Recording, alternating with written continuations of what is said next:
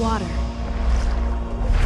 earth, fire, air. Long ago, the four nations lived together in harmony. Then, everything changed when the Fire Nation attacked.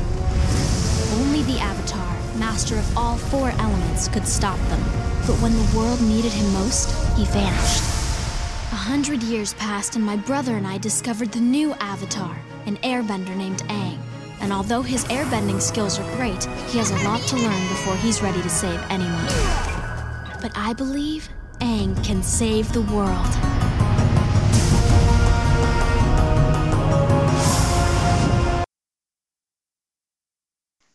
Hello, and welcome to Animates. I'm Paige. I'm Chris.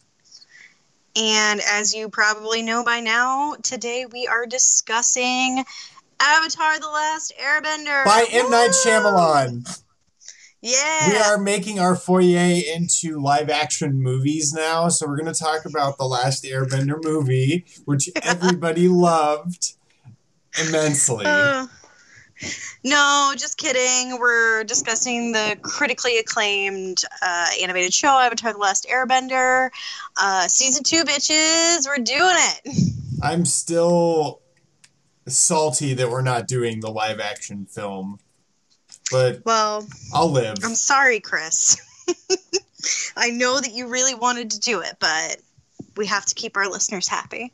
The twist is that you expect it to be good and that it's really bad. Unlike Avatar the show, which is you expect it to be good, and yeah, it's actually really, really good. Like some people would argue one of the best Western cartoons ever made. I don't know what people expected out of it. I don't know that people actually, when it first aired, I don't think they expected it to be as to be what it was. I don't For think sure. anybody had any expectations about it because of how unique it ended up being. Yeah, I know. Like, I did not watch it when it was airing, but I do remember when it was airing once or twice when there was like not much on TV. My dad turned it on. He was like, "No, this show's pretty good." like he wasn't following it or anything, but he was like, "Oh no, like this seems like it's a pretty good show." I I had to have seen it when it was airing. I'm pretty sure that I did.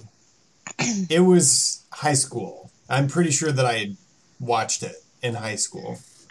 So- Yeah, I was in probably like I was in middle school, and I definitely was aware of it existing, and I think I caught an episode now and again, but I didn't like watch it. I didn't watch it until actually just after I graduated from college is when I watched it.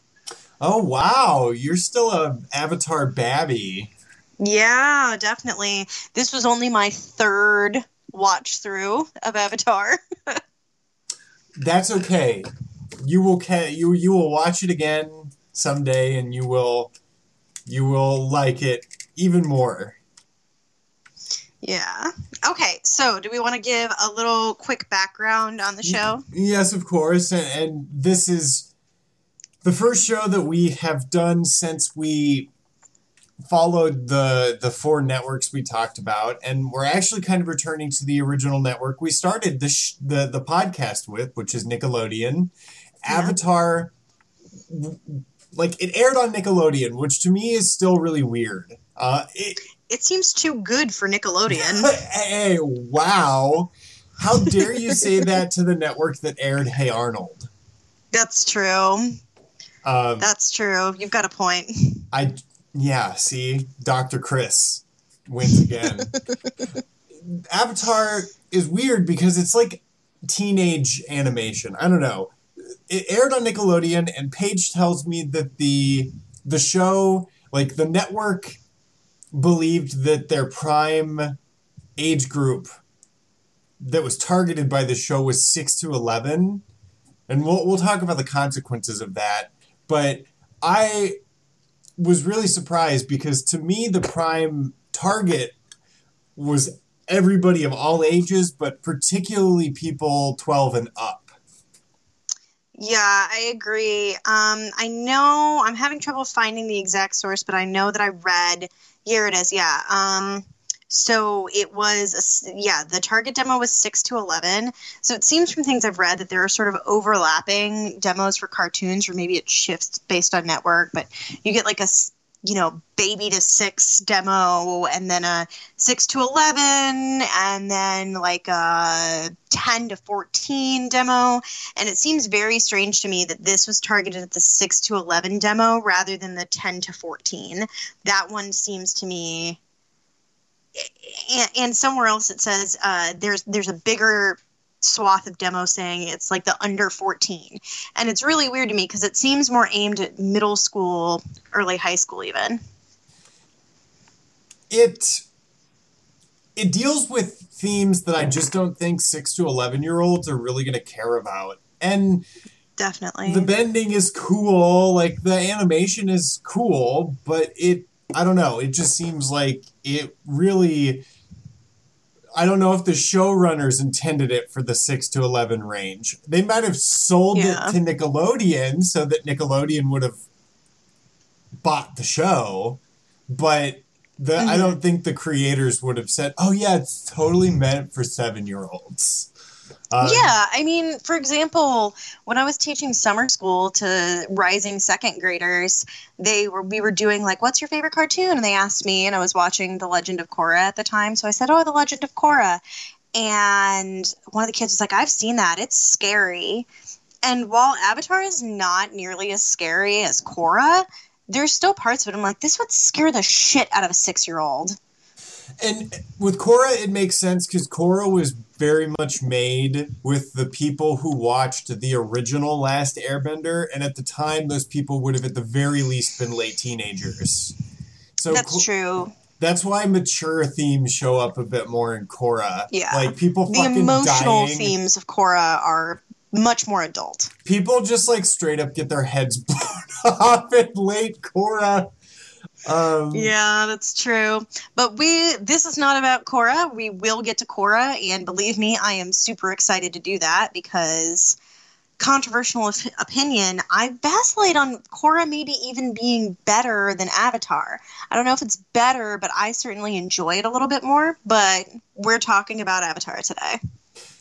Uh, Avatar: The Last Airbender, sometimes in some regions known as Avatar: The Legend of Aang uh, started its auspicious run in February 2005 and ran for three years, had three consecutive seasons that ran regularly uh, until 2008. The show was originally created by Michael Dante DiMartino and Brian Konietzko. I have terrible names. I normally say Konietzko, but I don't know if that's right. Konietzko. And the show, uh, God, it's like fantasy. It's got action elements. There's romance. There's really everything that you could ever want as far as genre goes.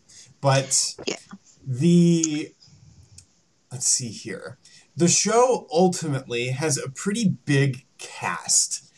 I wouldn't it's definitely an ensemble show. There's certainly like a main group that we tend to follow, but there are many different like there are groups that each follow sort of their own main plot that they they intersect each other periodically. But it's like we've got the main protagonists in one group and then side protagonists in other groups and then our main antagonists in another. So we've got a bunch of voice actors that we have to talk mm-hmm. about.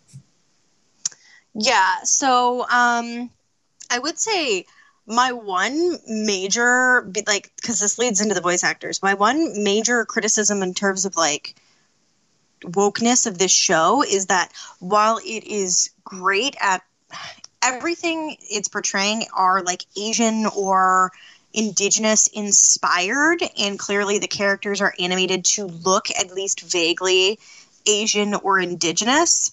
Um, and so it's great in showing this sort of ethnically diverse appearing cast of characters. But in terms of voice actors, still pretty white. So, like, my one criticism is that, like, they're portraying all of these Asian appearing characters, but they're still not giving work to Asian voice actors. And I should say, Um, it's not even like vaguely Asianic. It is each big f- culture in in the even like subcultures or or regional regional cultures that we see in the show are based on some very distinct, typically Asianic place. And uh, They map pretty clearly. I know that the creator said that they were uncomfortable. They felt like they mapped too clearly, and they tried to like make it more general later in development. But it's still pretty clear. Um, but we'll get into that in a minute. Let's talk about the voice actors real quick. Uh, all right. So our, our cast, I we kind of have to introduce our main cast here. So uh, of course, let's start with the show's namesake, the Avatar, a word that will be described in a second. The Avatar, sort of our main hero, Aang. We're only ever given a first name, Aang. We're really only given first names. I don't think it's a wor- world that really has surnames. So we've got Aang, who's Zach, who I, I was just about to say, who's Zacted. Um, Aang is voice acted by Zach Eisen. Let's see here. Katara. Oh, I'm just looking at the list, and Mako's on the list. I Um, know. so Katara is voiced by Mae Whitman. Um, we've got our main antagonist, Zuko, who is voiced by Dante Bosco, who is. Um, I always remember him from uh, whatever that Peter Pan movie was called. Hook. Yes! Hmm Rufio. Rufio, which is a really, really bad chant if you think about it. Honestly, I've never seen Hook. Paige. We'll discuss this transgression later. Um, Oh, it should be noted based on my uh, comments earlier. Dante Bosco, one of the Asian people who was a voice actor. He is Filipino American. We've got Jack DeSena, who is the voice of Sokka. The live action movie calls him Soka, and it should be rated as a crime against humanity. They also Um, call Aang Ong. What's wrong with them? cr- yeah, crimes, crimes. Um, the main, so we've got Zuko, who is our main antagonist, right? Dante Bosco, and accompanying him is uh, a exiled general. uh, wha- Okay, okay, is Iroh exiled, or did he just accompany Zuko? I. It's unclear. It is, yeah. Uh, always I assumed think that, that he at wasn't. first he was simply accompanying Zuko, but then later when some things go down, that he also becomes considered sort of an exile. Um, but it's Uncle Iroh, our fave. Uh, and for the first two seasons, he was voiced by uh, Mako Iwamatsu, who often goes just by went just by Mako. Um, you know, pretty prolific, prolific Japanese American actor who sadly uh, passed away after the making of season two. So he was replaced by Greg Baldwin as the voice of Iroh, and uh, some people may note that the that Iroh's tale in the episode Tales of Ba Sing Se is dedicated to Mako. It Also, a major character in Korra is named Mako. Also in Tales of Ba Sing Se, you've got tracks that were recorded by both people, and it's kind of disorienting a little bit. Because Oh, I never noticed that. yeah, Mako is in the Mako is in some scenes of Iroh's story. He's like voiced by Mako, and then one or two, which they probably added later, were voiced by Baldwin. hmm Yeah, it's heartbreaking. We'll get there. We'll talk about that. Um, on the season two episode.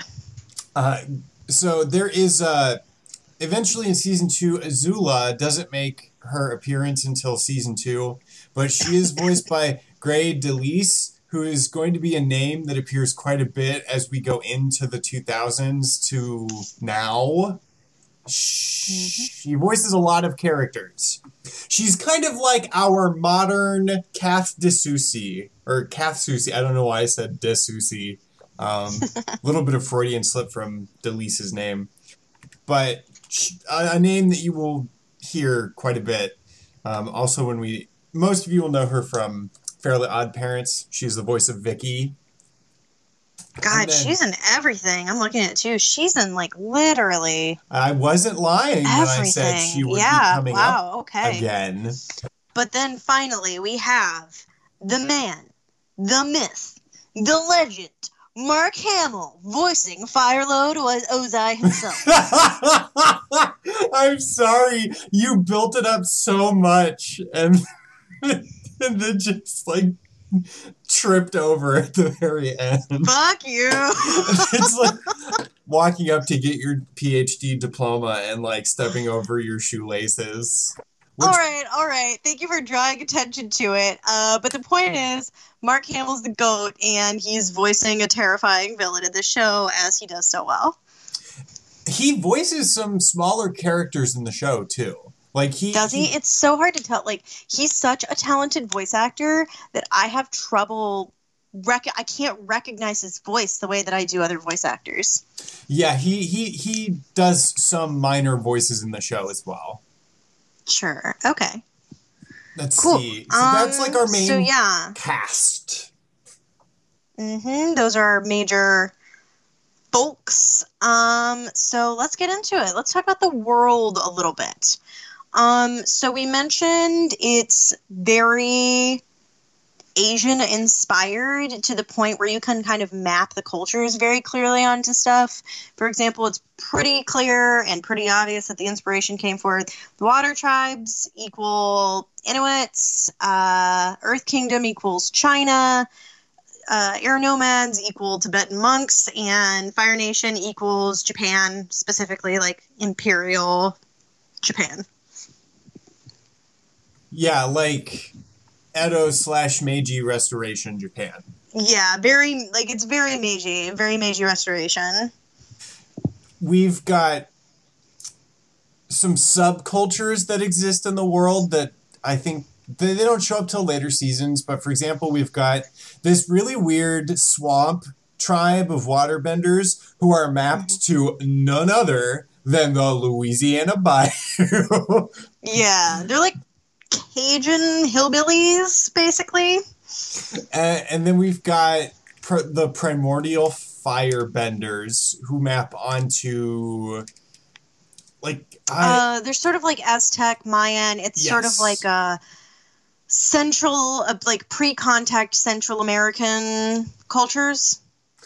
Yes, that's perfect.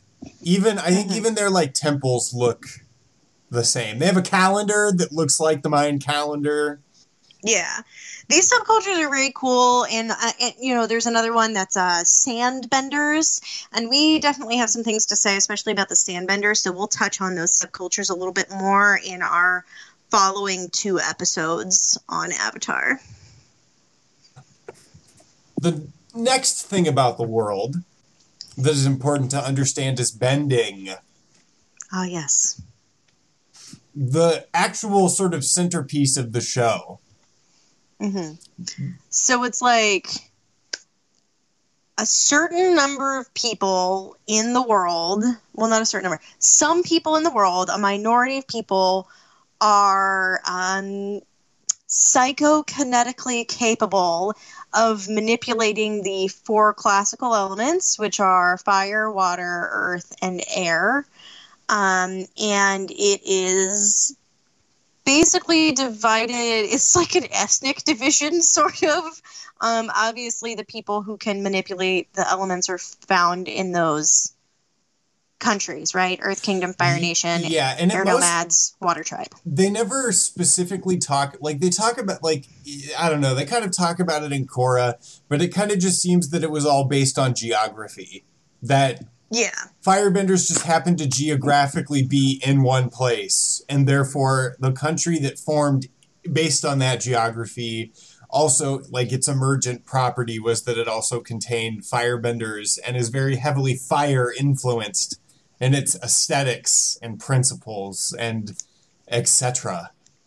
hmm Yeah, and there's also obviously the uh, physical environs of each of these countries begin to, and their culture begins to reflect the element that people there are able to control. And and we'll we'll get into that more when we see you know more of the earth kingdom in season 2 but obviously you know a people who can literally physically manipulate earth are going to have a pretty different physical environment than people who are able to manipulate water The country, or I guess the state, I, I don't even know if we can call all of them a state. I think.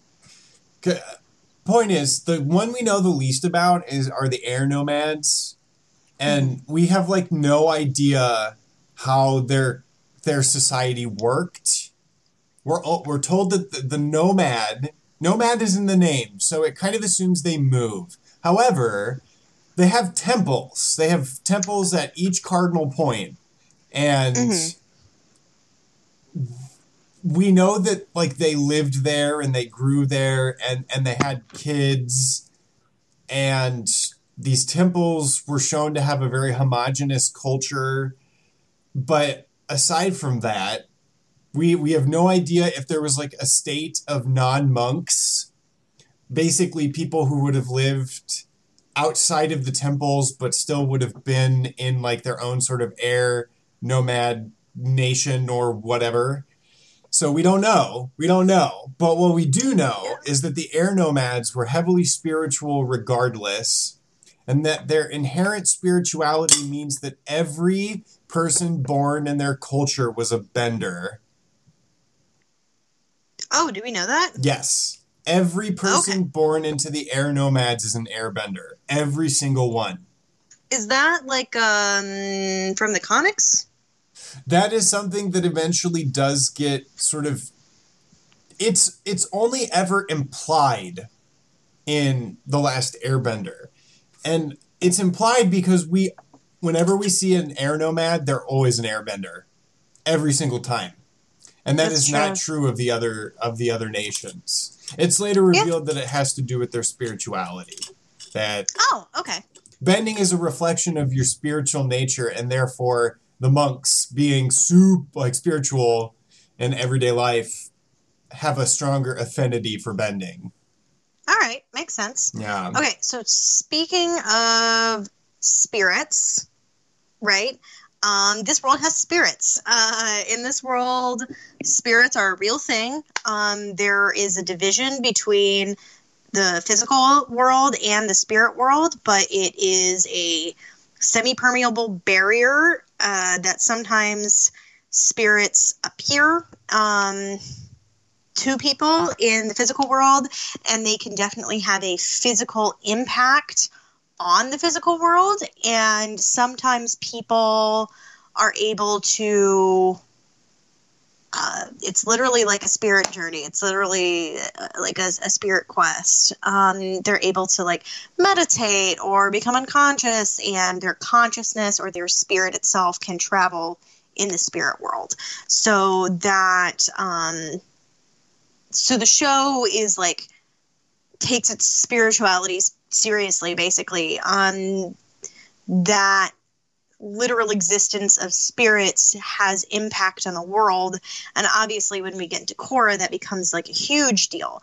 Uh it's less of an overarching thing in avatar. It's more just like that it exists and it only becomes like really important for certain episodes or certain plot points yeah they kind of it's kind of relegated to a monster of the week deal hmm when spirits are involved Yeah, definitely. But we definitely see that um, just one point that we wanted to touch on, and this leads into it nicely, is that spirits seem important to the health of the world. Spirits are really connected to nature, and so we see that when nature is out, out of balance, that means that mankind is out of balance with the spirit world. And this a really great example of this in season one is the Heibai spirit. So there's been a forest has been razed and that in enrages a spirit who begins kidnapping people from a village near the forest and um, the avatar as the connection between this the the world of humankind and the spirit world needs to uh, figure out what's going on and kind of settle it down. This as a child was probably my first really strong exposure to animism. Mm-hmm. i the only other place where i would have seen animal animistic ideas would have been like brief exposure to certain native american groups mm-hmm. um, who hold like similar like animistic view like views of the world so like mm-hmm. things have spirits places have spirits they do different things and represent different people or or ideas. So that was cool. I really liked it. It helped expand my noggin. Yeah, definitely. Um, and so one last, like, I think that that's really all I have to say about spirits specifically in season one. Um, there are, well, I mean, there's a big, huge plot thing with spirits in season one, but I think we'll we'll give that a minute and we'll get to that here in a minute. I just want to say something another thing about the world that this is happening in before we move on, which is that it's like it's totally steam steampunk. I think that the show is why steampunk got so popular when we were in college. I think it wow, that's a big claim. Mm-hmm. Yeah, so it's like clearly this world is in the very early stages of an industrial revolution. Um, it's mostly the Fire Nation that has industrial products, which like it makes sense, you know, because if you think about it in our world, so much of the industrial revolution is predicated on burning various sources of fuel. And so, ah, you're the Fire Nation. Like, you burn shit. You've got, you find coal, you use your fire bending to light it on fire, and bam, now you have a coal fired ship, you know? Um, so I think we think that that has there there's stuff to be said in the show about um, industrial nations versus non-industrial nations in terms of imperialism. So, like the Fire Nation here would be England. Like it's the first country where industrialization like really takes off, and they end up gaining this huge advantage because they have these metal steamships and uh, like tanks, and eventually airships and all this cool shit. And so they're able to like go in and crush these societies that haven't like gotten off the ground in terms of industrialization yet. Well, let's let's back up because it, the intro explains it, but the state of the world is that for a hundred years there's been a war, and the Fire Nation has been systematically invading and conquering the rest of the world, and to be fair, it doesn't seem like they've done a particularly good job of it in a hundred years. Like they haven't colonized the water tribes. They've dealt them terrible blows, but they haven't colonized them. Only part of the Earth Kingdom is like, in fact, it seems most of the conquering gets done over the course of the show, um, which mm-hmm. kind of just seems like a creative like choice. It builds drama, but the Fire Nation started a war a hundred years ago, and the Avatar was supposed to stop it, but Aang does some stuff and he can't stop it. So uh, that's a that's sort of a problem, and the Fire Nation goes unchecked by the rest of the world because partially because of all the stuff that Paige was just talking about. And yeah, and in terms of like the fact that they haven't conquered more. Like if you think about it, you know, we have this map and the Fire Nation is it's a set of islands. It's pretty small. So they are seafaring, like they don't have these massive land armies. So they have sort of the coastlines of the Earth Kingdom, which is a huge, huge landmass. They have sort of the coastlines of that conquered, but haven't really fully penetrated into the interior and the water tribes are at these really remote locations that you have to get to to on the ocean and they're covered with snow. So obviously, the water tribes are going to have, if they have even a few waterbenders left to them, are going to have, you know, an advantage in that location. And it should be stated that the, the really big coup that the Fire Nation engaged in was literal genocide of the air nomads. Yep. So I suppose it's not fair to say that they haven't been efficacious, if if I would dare use the word. Um, mm-hmm. So yeah, they've done a lot. They've done a lot. Yeah, like let's just be clear. So episode two of this show that Nickelodeon says is for six to eleven year olds, we find out that Aang has been asleep for a hundred years, and when he was asleep, the Fire Nation carried out a successful, complete genocide of his entire nation, of his entire people. It's actually kind of hard to believe now that I'm hearing right? it out yeah. loud. Like, like that's never happened on Earth, so far as I know. Actually, you know what? My brain kind of hurts right now. I've never questioned that until this second. Not a single fire or not a single airbender got away. Not a single airbender in the other temples got away. Yeah, I mean, like they never go into it, but it seems like the idea is that they carried out a, like a coordinated surprise attack simultaneously on all of the temp but then also in Korra we're led to believe that maybe the nomad part is that they would migrate from temple to temple throughout the year. So maybe at like any given time the entire oh. entirety of the air nomads are in a, one temple? That would make sense. That would do it. And people like say at other points in the um uh, show that they thought for some reason that sky bison were extinct. So perhaps there was, you know, the attack begins with a slaughter of the air bison, so people can't get away. You know, maybe it's something like that. Yeah. Okay. I the holes are kind of starting to be filled in. I'm skeptical, but the point is, is that that's the status quo of the show. And yeah, the, like Aang is literally the last airbender because his people were genocided a hundred years ago. Like literally all of them were murdered by the Fire Nation. so the Fire Nation is like, all right, we're industrializing, we're gonna go to war, we're gonna conquer everything, let's announce our presence. Fucking genocide. And we it's never kind of like sh- it's not really shuffled under the carpet um, because we see lots and lots of skeletons in the air temple that our main cast eventually visit. Like they don't they they don't keep it hidden that a lot of these people died. Yeah, and like um I think one of the first things we see is that uh, with the air genocide, which again, episode two, that's when they're in this temple and they're skeletons uh, Aang finds like the skeleton of his friend and mentor Monk Gyatso surrounded by dozens of Fire Nation soldier skeletons. So like despite being a society of monks and peaceful people, they they didn't go down without a fight. And we never see okay, we never see airbending of lethal varieties until Korra.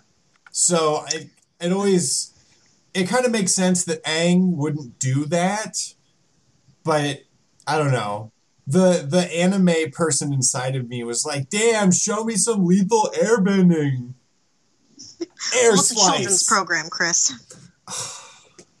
yeah, as I'm so often reminded by by their censorship. We'll we'll get to that. But um some other parallels that we drew since we're talking about nations here. One of the big parallels is okay, so Fire Nation, imperialist Japan, um, you know, very clear historical allegory almost. But also like England, Fire, like Paige had mentioned, that especially the steampunk portion, the industrializing portion, uh, also kind of felt like especially the idea of like spreading the they make a big point later in the show about like spreading the sort of like a white man's burden except uh, obviously they're not white but it's like jingoist we are superior we need to take our superior culture to the masses idea Yeah. that they Like, end up spreading the Fire Nation is pretty fascist, honestly. Like, there's this really like this moment in season one with Admiral Zhao where he's giving he's standing on a balcony with huge long red like fire banners behind him speaking to a cheering crowd of soldiers who are standing you know at attention. He's like we are the sons and daughters of fire the superior element right? And it's like it could not be more clear what kind of comparison they're trying to make like the images they're trying to evoke. It's very nuremberg rallies you know Uh, okay. So now that we've got some of the big ideas out of the way, let's get into some of the character uh, dynamics, lessons. There are there will be plenty of big like. So we've already got like historical, political uh, parallels going on, genocide, um, exposure to like. There's there's a lot going on Mhm. here yeah uh, already, especially compared to some of the other shows that we've talked about. Um, but plot naturally drives a lot of the show. And we begin with our our big three people. We've got Katara, our our water bender, Sokka, our comedy relief, non-bender non-bender, and Aang, our airbender, the last one. He's our avatar, and they find each other, and they go on. They start their adventure. Aang, after waking up, is basically told, "Listen, you have to save the world. You need to defeat the Fire Nation. You have to kill the Fire Lord because, as we all know, a nation state topples when you kill its leader." Um, very, very twelve-year-old notion of saving the world. the fire nation has no deep state it cannot there is no designated survivor it cannot survive the assassination of its uh of its leader So we've got those. Uh, the first episode also introduces Zuko, our exiled Fire Lord or Fire Fire Nation prince. my son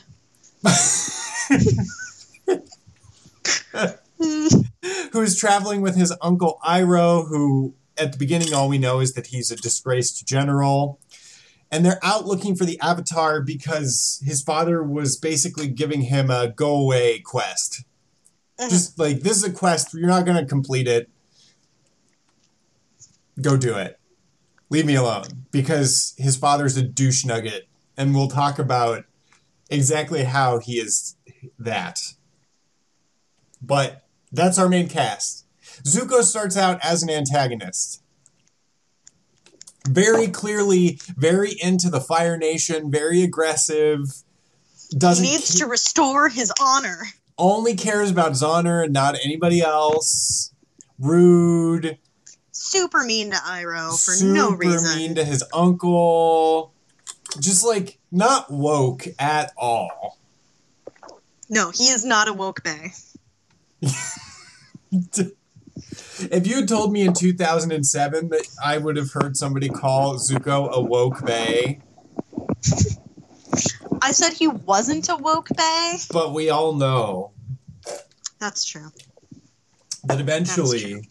So Zuko's setup here is very important. You'll see why later if you've never seen the show. Um, i mean can i just say why can i just say why chris just let I yeah fine get off it's because chest. he needs to execute the single greatest redemption arc in the history of television. That's why. I'm I'm somewhere between agreeing and disagreeing with Paige's statement.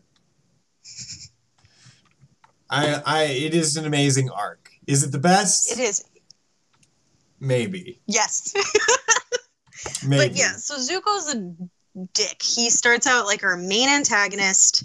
He is the worst, but he slowly becomes more of a dual protagonist. Um, and I think that him becoming a dual protagonist really that shift happens before even he starts to become a better person because we just see him so often that you can't help but be interested in him and like want good things for him even as he's still being a dick you're like oh yeah here's more zuko like let's find out what's going on with zuko Well, and they're very quick to provide situational explanations for Zuko's life oh yeah to Rapidly. give to give us a reason to like him. do we want to do we want to talk about it do we Well, wanna okay, talk so let's let's start with Aang first. Okay okay So we've got Aang and Katara and Sokka who leave home on Aang's flying bison with six legs. Yes, all of those things are true. his And- name is appa They were riding on leopard penguin or uh, penguin seals. So all of the animals in this world are are uh, uh, chimera, where they are. yeah they're all weird hybrids They're all hybrids. Uh, lion, turtle. Turtle duck platypus bear moose lion Uh, yeah. So some of them, some of them get pretty funny. Mhm. Uh, so they they get together after fighting off Zuko, and after Aang, this twelve year old boy, outclasses trained soldiers on a military vessel. because um this is a good time to point out that the show despite all of this great stuff that it's got in it it it's still very fun and very action oriented and it's just like a lot of fun to see fights and bending and it's very dynamic. It's very dynamic. Bending's the coolest. Like it's so cool. It is it is a very awesome magic system to to watch. One of the better ones even including anime. So fight me weebs. Um watch all the weebs come out of the woodwork. You say as though you are not Shut up. a weeb. Shut up. I am not a weeb. I'm gonna set the record straight right now. I am not a weeb and that is all i will say about it. Um Okay. not that weeb you're a responsible western anime fan. Oh my god. I well uh, when we talk about an anime in the future, this will come back up and I am ready. I am so ready. But this is an American animation, so it's technically not anime, but whatever. Um so the first conflicts we deal with are personal, personal in nature. Aang starts to really have to face his history he ran away a hundred years ago after the monks found out he was the Avatar and wanted to push him away from his mentor, Monk Gyatso. So he ran away, and it's very tragic because Gyatso comes into the, his room and, and says, Aang, I'm never going to let them take you. And Aang has ran away, and it's the last time that Aang would have had a chance to see Gyatso, and it's very emotional. it's very sad It's very sad. Very, very sad. And he gets trapped in a storm and he goes Avatar State, which is something we'll talk about later. And he water bends himself into an ice sphere, stasis cube. And yes, I just smashed those words together with appa to be clear with Appa, his flying bison. And they they stay in this ice until Katara wakes him up.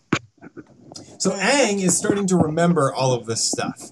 And he's going through this huge guilt search in his head. And it gets worse when they go to the air temple, where he finds out that they're all dead.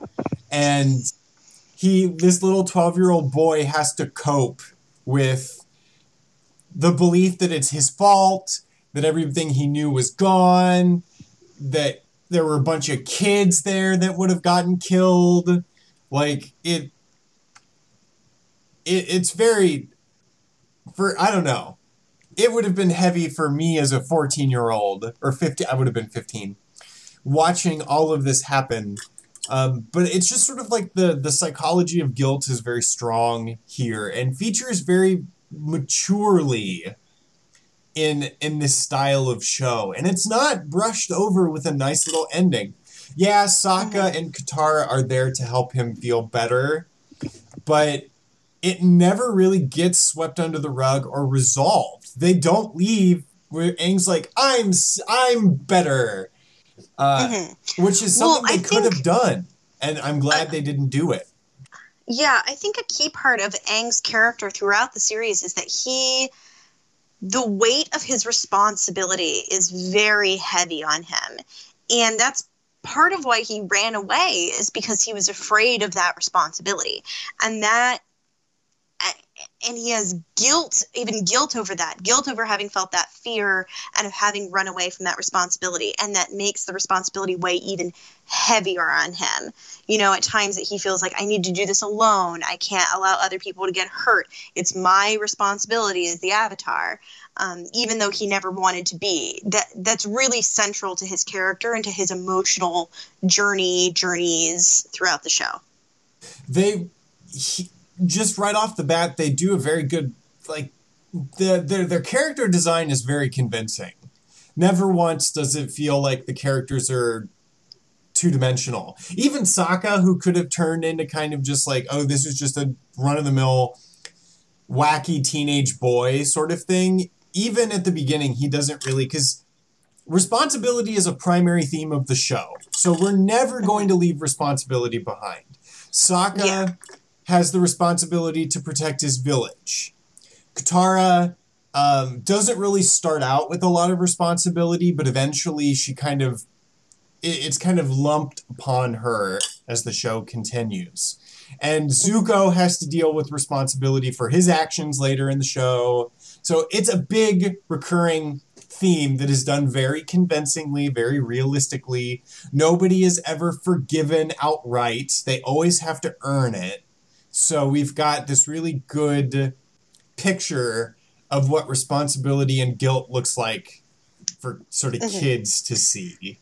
Yeah, but like we also see early on in the show in season one that the dark side of feeling that responsibility is that guilt, and that guilt can can cripple you, and we see that um, in the Jeong Jeong episode, in the episode where Aang kind of stumbles upon a firebending master named Jeong Jeong. Aang is still a 12 year old boy and he's not taking things as seriously as Jeong Jeong wants him to. You know, Jeong Jeong's a very harsh master and it culminates in Aang not being in control of some fire and accidentally burning Katara. And he's so, even though that leads to Katara discovering she has healing powers and she rapidly heal, heals herself, he is so consumed and overburdened by the guilt he feels for having caused her harm that he vows to never learn firebending and it holds him back for a significant amount of time. Just in case anybody is confused, uh, Aang is special because Aang is the avatar, which means that not only is he an airbender, but he can bend every element. Oh my Uh, god, I can't believe we haven't explained that yet. he he yeah i know it's kind of we, you can tell we kind of just assume that you've seen some of the show but yeah. he he he has to go around the world to defeat the fire lord and ergo the fire nation because 12 year old plot we have Aang has to learn how to do all the bendings so he he meets Jeong Jeong and he's excited to learn firebending, even though it's out of order. The Avatar cycle is where uh, basically an Avatar is born, and when they die, they're reincarnated, and the cycle has gone on for thousands of years. Ten And thousand is what they say in Korra. they always have to learn bending in the same order. It always goes wind, water, earth, fire, on and on and on and on.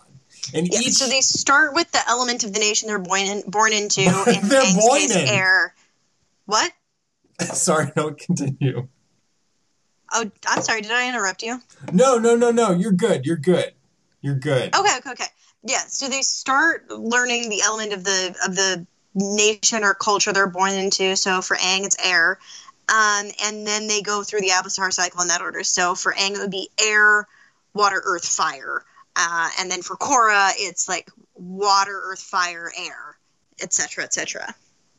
we see and Aang wants to skip ahead. And I think I don't know, I think that's kind of an interesting lesson about don't get ahead of, don't try to run before you can walk, sort of deal.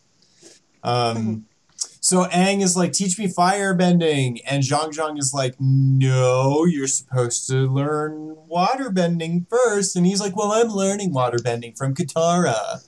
Um, so, like a child, one of the many moments we're reminded that as, as mature as Aang can be, most of the time he's a 12 year old boy. Yeah. So it's, yeah, and, and I don't know. I always I, I like to see it that the show emphasizes that bad things leads to good things.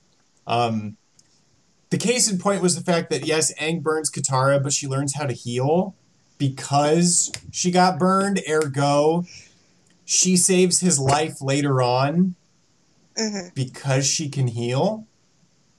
Yep. Ergo, it was a good thing. Aang getting lost in the storm. If he had stayed with Gyatso, he would have been killed. Yeah, it does. It does do that a lot. I think, like, it's very much like, um, yeah, like you know, when when God closes a door, He opens a window. Oh my god, your your your like petite Christian lady voice is on point. Yeah, but also something really quick in that episode. So we've known prior to that in the show that the avatar means maintains a spiritual connection to their past lives and that sometimes when Aang like meditates and focuses on it he can communicate. Usually with his most recent life avatar Roku which becomes important later. But this time with Jeong Jeong when he's like wah wah wah teach me firebending and Jeong Jeong's like nope you're not ready. Um fucking like avatar roku takes over Aang's body and materializes and he's like you would dare to tell me i am not ready. You know he goes all like gandalf you know? He's like i've mastered the element 10,000 times. You will teach the avatar firebending and Jeong Jeong's like holy shit. Okay fine fine fine. I'll teach firebending and what a childish use of you know your past lives i don't think roku was correct in his intercession at that time Well, maybe Roku understood that it's a mistake Aang needed to make. hmm yeah i mean maybe maybe If Roku is as wise as we see him be, you, come on, you got to assume that Roku did it for a reason. hmm okay fair enough That or it's just a plot hole. Take your pick. I choose not plot hole. Um, Fair be- enough. Because I love the show. let's quickly let's talk about the other characters because we haven't really gotten to them yet. So let's start with team avatar. Um katara. She's a woman. She's from the southern water tribe. She's a waterbender. There aren't any other waterbenders in the southern water tribe anymore. That's your katara basics Um, she is empathetic, stern. she's extremely maternal she gets mad Uh, about yeah, that later but she's she really is extremely maternal um, f- feminist firecracker. she is she's dope They actually have in season one. They really they actually have this really cool hidden feminist plot um, going on where um, so so they they travel together for a while and eventually they make it to the northern water tribe where Aang is going to learn waterbending and hmm. Katara this whole time has been self-taught and and still kicking ass she she's like, okay, I'm going to learn from a real master.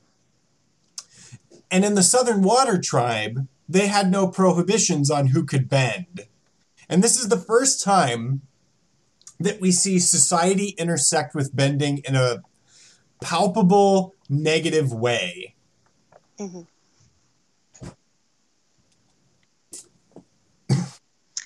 Um, yeah, and it's our first brush with institutionalized sexism. Like we've seen personal sexism in the show, but not institutionalized sexism. So basically, she gets up there, she and Aang are all like, woohoo, we're gonna go learn some bending, yeah. And then they show up, and uh, Master Pakku is like, uh, "What the hell is she doing here?" And Aang's like, "What? She's, you know, she's here for waterbending lessons." Katara's like, "Yeah, I'm a bender. Let's get down to it." And he's like, "Oh, no, no, no, no, honey. Uh, this is for the men. You go play with your dollies with the other girls." Um, which means that like Healing. women the who women have are bending healers. powers yeah in the in the water tribe are only allowed to heal they aren't allowed to do like the creative or martial elements of bending Yeah, and we later find out that Katara's family has a history of standing up for themselves like this because it turns out that Pakku once loved a Northern Water Tribe woman who was also a bender. And this woman left the Northern Water Tribe. It's never stated exactly why, but based on the context of that episode, which is Katara fighting for her right to bend like men, that her Um, grandmother l- left. Gran Gran's not a bender um she it's explicitly said because she's still around in the southern water tribe it's Oh, wait, explicitly said she's right. not a bender um and i want to say not to be not to well actually you but don't they say i might be wrong but don't they say that it was because she it was an arranged marriage to pakku and she was like nah fuck this and fled Well, to the but- southern water tribe Okay, but in a way, that's still like fighting for. That's still fighting against like institutional patriarchy. yeah it's still oh yeah yeah your point still stands i was just quibbling because i am a pedant Well, no, that's good. Let's keep our details straight. Good. Um, so she still leaves. But she definitely was like, "Nah, fuck this. I'm not doing an arranged marriage. Peace." And it turns out Pakku actually loved her, and Mhm. when they actually end up getting together again, It's cute. It's It's, real cute. cute. But Pakku, after realizing this, he's like, oh wow, my entire life has been defined by this sexist crap. And he, Yeah. but only after Katara shows that she's better than any other man, right? And isn't that always the point? That women can only be equal when they're better than every other man, which is kind of like a shitty benchmark. Yeah, So- and that is the thing is like really in this show, this show has really badass women, but like the women in this show are like they're so badass. you know, they're so powerful and incredible. There aren't really very many just like there's no female Sokka, you know, in this show. Toph, kind of. What? No, Toph is so powerful. She's the But greatest not- earthbender alive. Not in the power part, in the like comedic relief department. Okay, fair enough. But Toph, Toph is not here yet. There is no Toph so far as we're concerned. So we've got Um, there's another episode that touches on sexism, and it has to do with Sokka. Sokka, up until this point, it's like the second or third episode. It's like the third episode. yeah. Sokka hasn't really been shown up to this point to have been particularly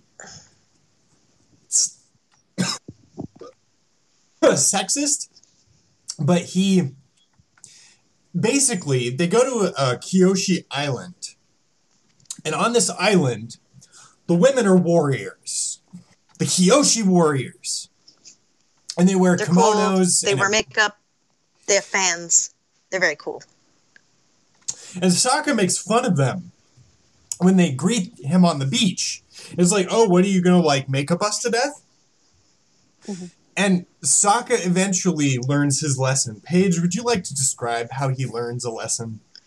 Yes, it's dope. And and just to be clear, uh, Chris, I was having trouble hearing you, but like Sokka has been behaving sexistly for the first three episodes, and at the beginning of this episode, like he's like, "Nah, Katara, sew my pants. Girls are better at sewing, right?" He's being a real dick about it. So basically, he goes and interrupts the Kyoshi warriors and their leader, Suki, um, whilst they are practicing and is like, oh, yeah, yeah, sure, I'll give you a lesson. I'll show you a few things, and gets his ass completely handed him by Suki because he's a dumbass and she's trained since childhood to be a warrior and she's awesome. Um, and but he swallows his pride and straight up like genuflects to Suki later on and is like, please teach me to be a warrior. And he literally dresses up in the makeup and the dress and with the fan and learns shit from Suki. And he very, very quick, like from that experience, that's all that it took for him to understand that girls are powerful and that he has things to, and that women can be effective warriors and he has things to learn from women and that they deserve respect. If only the real world could be that straightforward. I know, right? Like in this world, 90% of the time, that kind of embarrassing experience would only cause a person to trench deeper into their belief.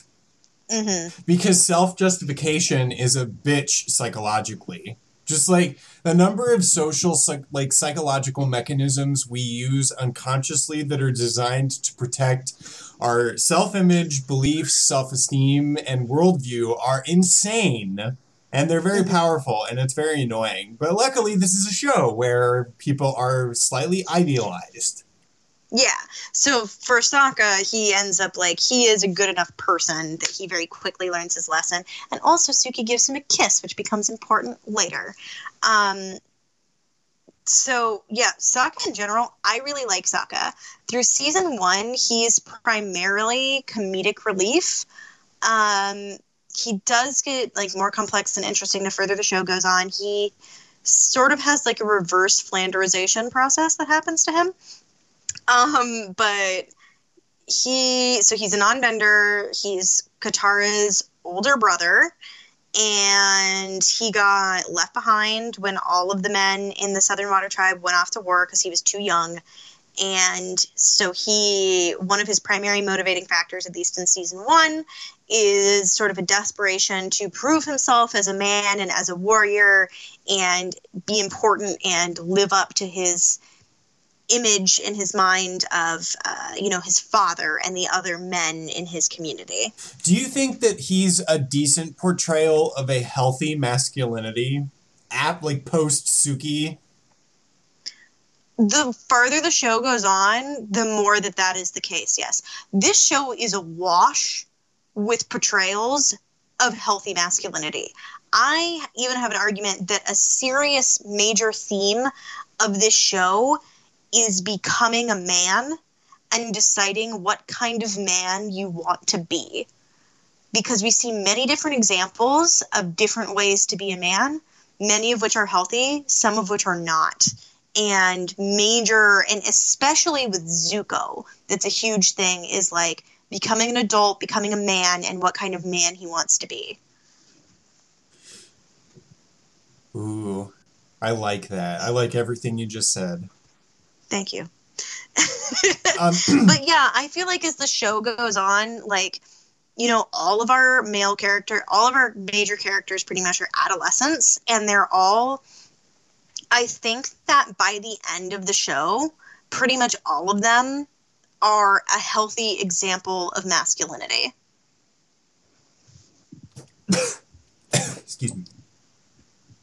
Um, okay, so as Team Avatar is traveling about, we get a really big exposure to a lot of child like children are a really big focal point of the show.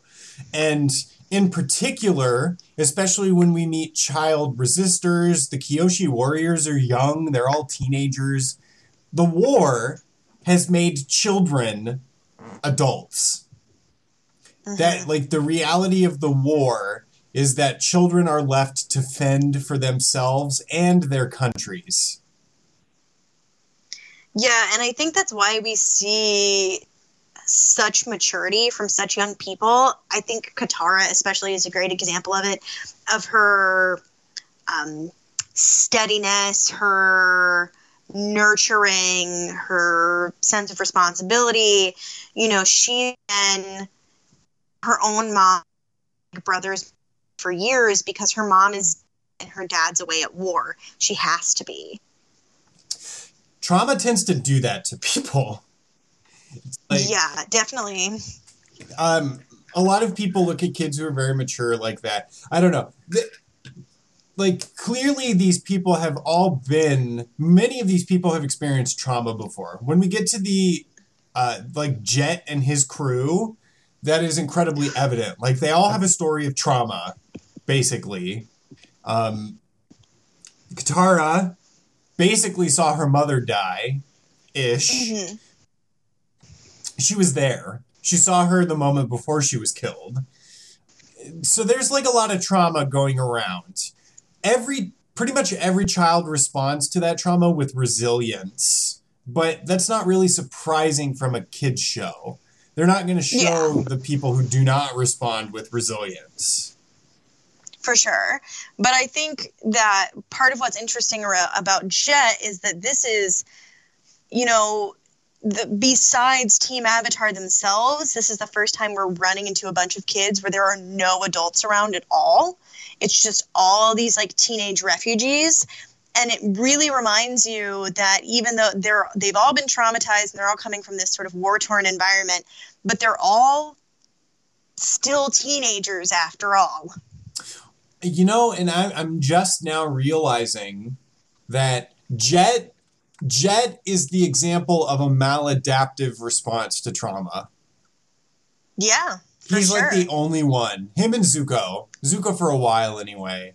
Um, Yeah, and Jet Jet ends up redeeming himself in the end as well, but but yeah, in a in a show like this, I don't know. Jet, he's on the track to developing antisocial personality disorder for sure.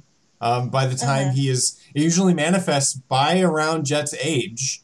So, like, his trauma could very well have created ASPD in him. But for reasons, because it's a show, we want redemption, and this does sometimes happen to people, right? He he ends up redeeming himself. But in season two. but Jet starts out being like, "Yeah, let's just totally kill civilians because because I'm Yeah. mad." Um, he likes to be he likes the power that he has. He lies to people, he manipulates people, he victimizes the weak. Total antisocial personality, like completely. Yeah, absolutely. Um, and in his situation, that happens sometimes. Sometimes people develop that problem when they're traumatized. Yeah. So and we see here like another example you know of they're just teenagers after all is katara goes completely moony-eyed like she's like oh my gosh look at this dashing handsome you know robin hood freedom fighter oh my god he's wonderful i trust him isn't he great and just like doesn't pay attention to any of the evidence in front of her whatsoever hey, um, th- you know, because like after all, she's still a teenager. She likes this boy, and that's blinded her to the reality of the situation. that and um, people and- with but- ASPD are charismatic. Sorry, what? That and people who are developing like Jet are incredibly charismatic. Yeah, I mean, yeah, that makes he does. He's extremely charismatic. Katara is Um, a and he- teenager. He, but- remains that way. Yeah, Katara is a teenager, but he is still incredibly charming. hmm Like if I were a kid, Yeah. I may have fallen for him too. I mean, Aang does as well. I mean, part of it is because he trusts Katara so much and wants to like, for his own reasons, he wants to make Katara happy, right? So he kind of falls for it and goes along with it too. But Sokka, Sokka gets to be the mature one in this circumstance. Sokka sees through Jet's bullshit. Yeah, because when Jet starts talking about his plans, which amount to drowning an entire village of civilians, Sokka sees the cracks. Because Sokka's a warrior and he's interested in the logic of attacks. And when Jet starts talking about his plan, Sokka's like, well, wait, but. First of all, Sokka doesn't trust charming dudes, it seems. Um, like, Jet's charisma rubs him the wrong way because he's all flash and no substance, and he's hiding stuff, and Sokka sees it. So Sokka And gets to Sokka is lots of substance and very little flash. so we get to see Sokka like be very competent in this episode. Uh, a It's the first of, hint, you know? yeah, I was just about to say like it's a signal of what's to come. hmm Uh, let's see here. So we get to see Zuko's trauma. We get a front row seat to that. We get to. It's actually told by Iroh to uh, Zuko's ship crew because the crew's ragging on the boss, which is fair because Zuko's a yeah, dick. he's a dick. like, but we learn uh, why Zuko is the way he is. We flash back, and he's to- a total normally pr- like normal prince who loves his dad and loves his mom, and he's kind of mopey and like, oh, I don't want to look sensitive, but he's you know, he's a 13 year old boy. he's otherwise a kid. and he is so looking, he so wants his father's approval and wants to grow up and, and be a contributing member of his society, which means like conflict and genocide. And he finally gets a chance to go to a war briefing. And his uncle's like, dude, you need to shut your fucking trap. Um, you don't want to say anything because you'll insult your like the you'll insult people in here. And Zuko's like, yeah, I can handle it. And Zuko's still a kid, so when he walks in, the military generals present suggest a plan for invasion that includes taking raw recruits and using them as cannon fodder for an elite guard to swing around and flank the enemy. Very effective but heartless tactic. And Zuko is a child, and he's like, wait, those are loyal Fire Nation citizens that you're just throwing to the slaughter. And Zuko's right, of course. Mhm. And his father gets offended and says Zuko must fight an Agni Kai, which is a fire-bending duel. And these duels are, are are to the death. It's implied a lot of the time. So Zuko shows up to the Agni Kai, believing that he's got to fight the old general that he insulted. And he turns around and his father is there. He's got to duel his father. Jesus. And- In front of everyone, by the way. It's like a big event. So we see Zuko go to his knees and he starts pleading. He's like, I didn't know that I was in, like, I was like, by insulting the general in front of his father, he truly insulted his father. Ergo, he had to fight his dad. Mhm. Zuko pleads not to do it. And we hear Mark Hamill's voice say, like, he has to do it. He's pathetic. He has to do it. Stand up and fight. And Zuko's like, You're my dad. I'm not going to fight you.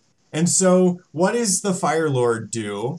The Fire Lord burns his right eye, left eye.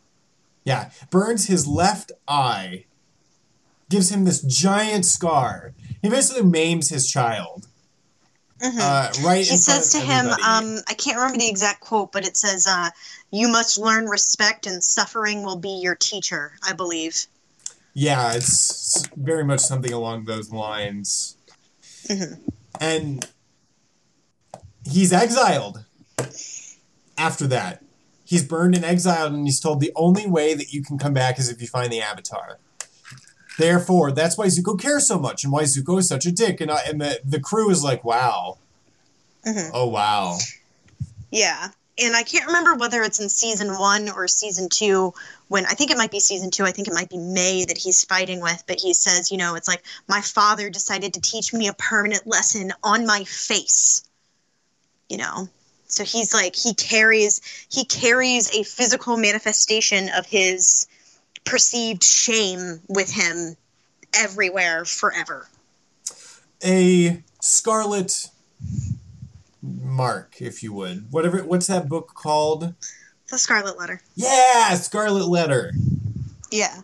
Yeah, in, in the form of a big ass face scar over his eye. Um, so that's why Zuko is the way he is, and it adds a lot of context to him. Now we've got our groups traveling around. Zuko's chasing the Avatar. The Avatar Team Avatar is running around being kids, having fun, finding bending lessons, meeting new people, learning lessons. Very wholesome. Until eventually they make it to the Northern Water Tribe. And we already kind of talked about the sexist stuff, but basically Aang and Katara learn some badass water bending, and the season culminates in an awesome two-parter that involves a Fire Nation invasion of the Northern Water Tribe. Lots of fighting. Zuko actually captures Aang. Um, Just So I think really quick, this leads into like the last two big things that I wanted to talk about, which are spirity stuff and Admiral Zhao. Um, because to understand this, the close of this season, you need both those things, right? So Admiral Zhao, he's our secondary antagonist for season one. He's a Fire Nation.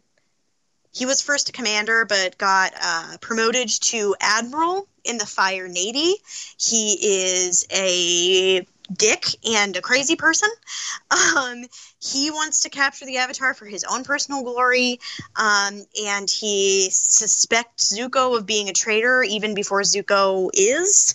Um, and is also chasing the Avatar and everybody all around. And he's the one who leads. He sort of disgraces Zuko and Iroh further in the eyes of the Fire Lord, and he leads the invasion on the Northern Water Tribe. So Zhao comes up with this plan because there's this little thing about water bending and the fact that it's a spiritual power. And that is water bending is controlled by the moon, the so-called first water bender, right? Pushing the tides. And at the full moon, water benders are incredibly powerful.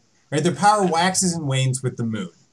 So Zhao is like, I'm gonna terminate because the the Fire Nation attacks on a full moon, which really just seems like a terrible. And Iroh says as much to Zhao. He's like, "You're an idiot.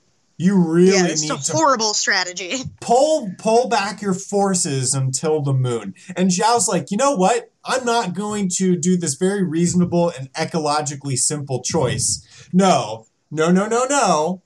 I'm going to take arcane knowledge that I got from a library and I am going to kill the moon.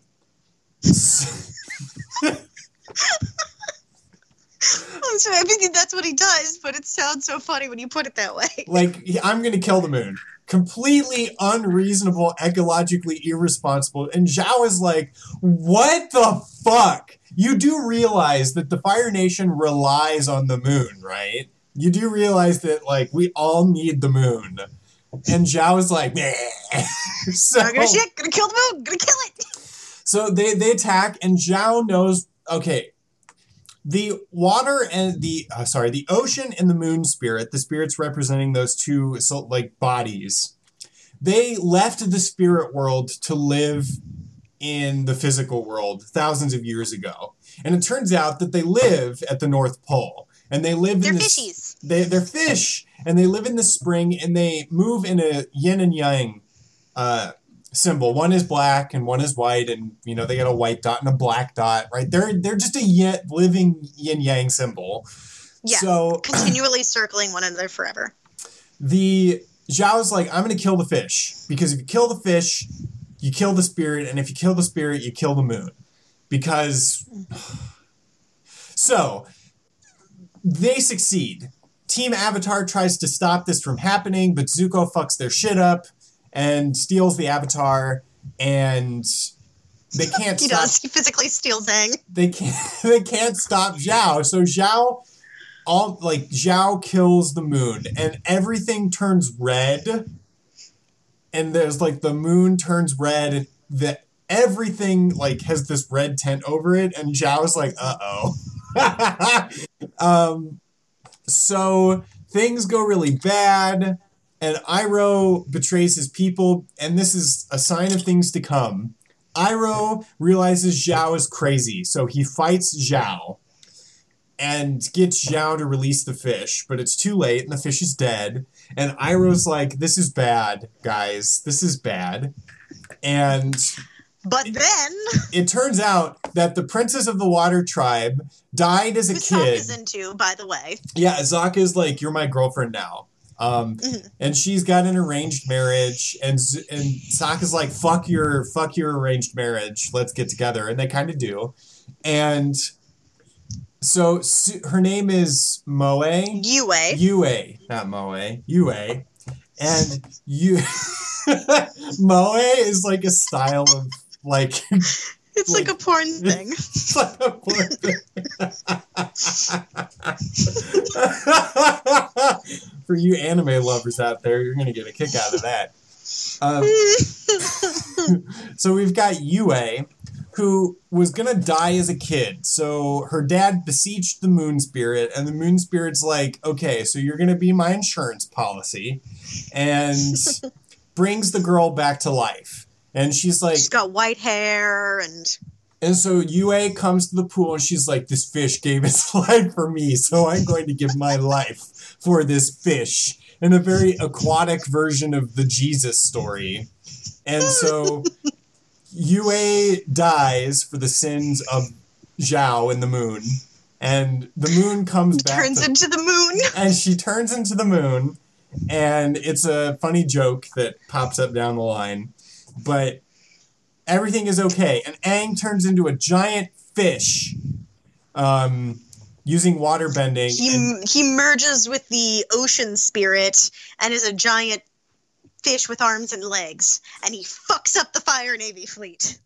and it's a resounding rout because the only thing that the Fire Nation has destroyed are some ice buildings that the waterbenders can rebuild really easily.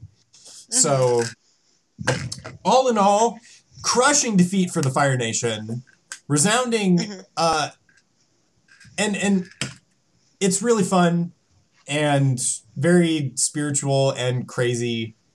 Yeah. So, oh, also during this time, like, just really quickly, Aang does a spirit journey. He goes to the spirit world to talk to the spirit Koh. Well, he's trying to figure out, he doesn't realize that he's literally sitting right in front of the moon and ocean spirits. He needs to talk to them, doesn't realize he's sitting right in front of them. So he's like, Who knows who they are? They're so, so old. Like, I need to know their names. So he ends up talking to this spirit called Koh, who is the face stealer who, if you make any facial expressions, he will steal your face. And he's terrifying. He's this like millipede thing that talks in a sibilant voice, and his face changes all the time, and he's super creepy. And that's Koh. Nightmare fuel for the children, Mm-hmm. for the chillins. Yeah. And a quick Easter egg. I don't know. Can I mention an Easter egg that happens in Korra? Is that okay with you? Yes. So basically, right when Aang goes into the spirit world, he like, or outside Koh's place, he finds these mists, and it's like, oh, these are the mists where people who get lost in the spirit world like wander for eternity, right? And when Aang sea spirit fish thing fucks up the fire navy, Zhao just kind of disappears. And then there's an episode of Korra where she's walking through the spirit mists, and all of a sudden, out of the mist, his figure comes up and he's shouting over and over again, I'm Admiral Zhao of the Fire Nation. I must capture the Avatar. And so we find out in Korra that Admiral Zhao ended up being transported to the spirit world and like trapped in the spirit mists forever. Whoa! Ooh. Spooky. but also kind of like hell. Yeah, honestly. Yeah, kind of like hell. Um, Okay, so Okay. season one gives us a lot to talk about, but there's Mm-hmm. a lot that we can't talk about effectively until it comes up in the other two seasons. mhm. And we're already at an hour and 23 minutes. Yeah, I think we've said enough about season one. So that season one is really good, but it doesn't. Okay, season one is good, but season two and three are better. Yeah, basically. Because also in season two, you get Toph And Azula and Azula. Ooh. for every. Yeah, season. This show is so rich, guys. There's all this stuff that we like just didn't even talk about at all. You know, like King Bumi and shit like that. Really good shit that we just didn't have time to discuss because there's so much in this show. But we about Asiatic countries and spirituality and trauma and and, and lots of stuff. Yeah. God, it's good. Lots so of I don't know if you want to watch along. I mean, we're gonna do we're gonna do an episode a season with this one. We're doing this is our season one episode. We're gonna do a season two episode. We're gonna do a season three episode. So you've got time, man. If you want to watch, you know, it's gonna take a couple of days for us to get all of this out. So you know, start watching Avatar again. See what you think. Send us some messages. Uh, maybe if you send us a really good message, maybe we'll read it on the show. Yeah, we should. If you find a different theme in one of these shows, you should do. Uh, you should tell us. Yeah. Shoot us an email, animates at gmail.com. Got that numeral 8 in there. Tweet at us, animates, uh, at animates, twitter.com. Send us a Facebook message. Post on our Facebook page. It's called Animates Podcast. We're Animates everywhere. You can find us. So before we we we do the outro here, I do want to say because Paige and I we've got through a season of material, we have a good idea of the quality of content that we're producing and and based on people's suggestions, we now have a Patreon page. And the reason that we do have a page is not because we actually intend to make any sort of profit, um, but SoundCloud is kind of expensive. Not terribly Mhm. expensive, but it's like right now we're paying for the ability to host our content. And all we're looking to do is cover costs. If you feel that you would like to support us, um, you can look up our Patreon page. You should just be able to search Animates, and it will pop up with the same logo that you've come to expect from uh, any of our other social media outlets or SoundCloud. It- two bucks, right? Small amounts are, are totally acceptable. Uh, give whatever you feel is appropriate. Don't give if you don't care. If people Yeah. end up giving us a surplus, we'll always invest back into the show. Um, you know, better sound equipment, travel to do in person shows with one another, you know, fun little Yeah. things like that. little stuff like that and i think i'm pretty sure we have two patrons already we have had one for a few weeks now and another one who i think just became a patron sometime in the last few days. So thank you guys so much. We really appreciate it. And if you haven't, remember to hit us up on social media outlets, rate us on iTunes, spread the word. yep it'll really help other people find the show if you guys rate the show and write a review because you know we're so excited about avatar and we think probably other people are too. So we'd love it if they could hear the show But as for today, that is all. We will be doing Avatar The Last Airbender Season 2 on our next episode, which we will hopefully have up very soon. uh, but until next time i've been paige And I've been Chris. And this has been Animates.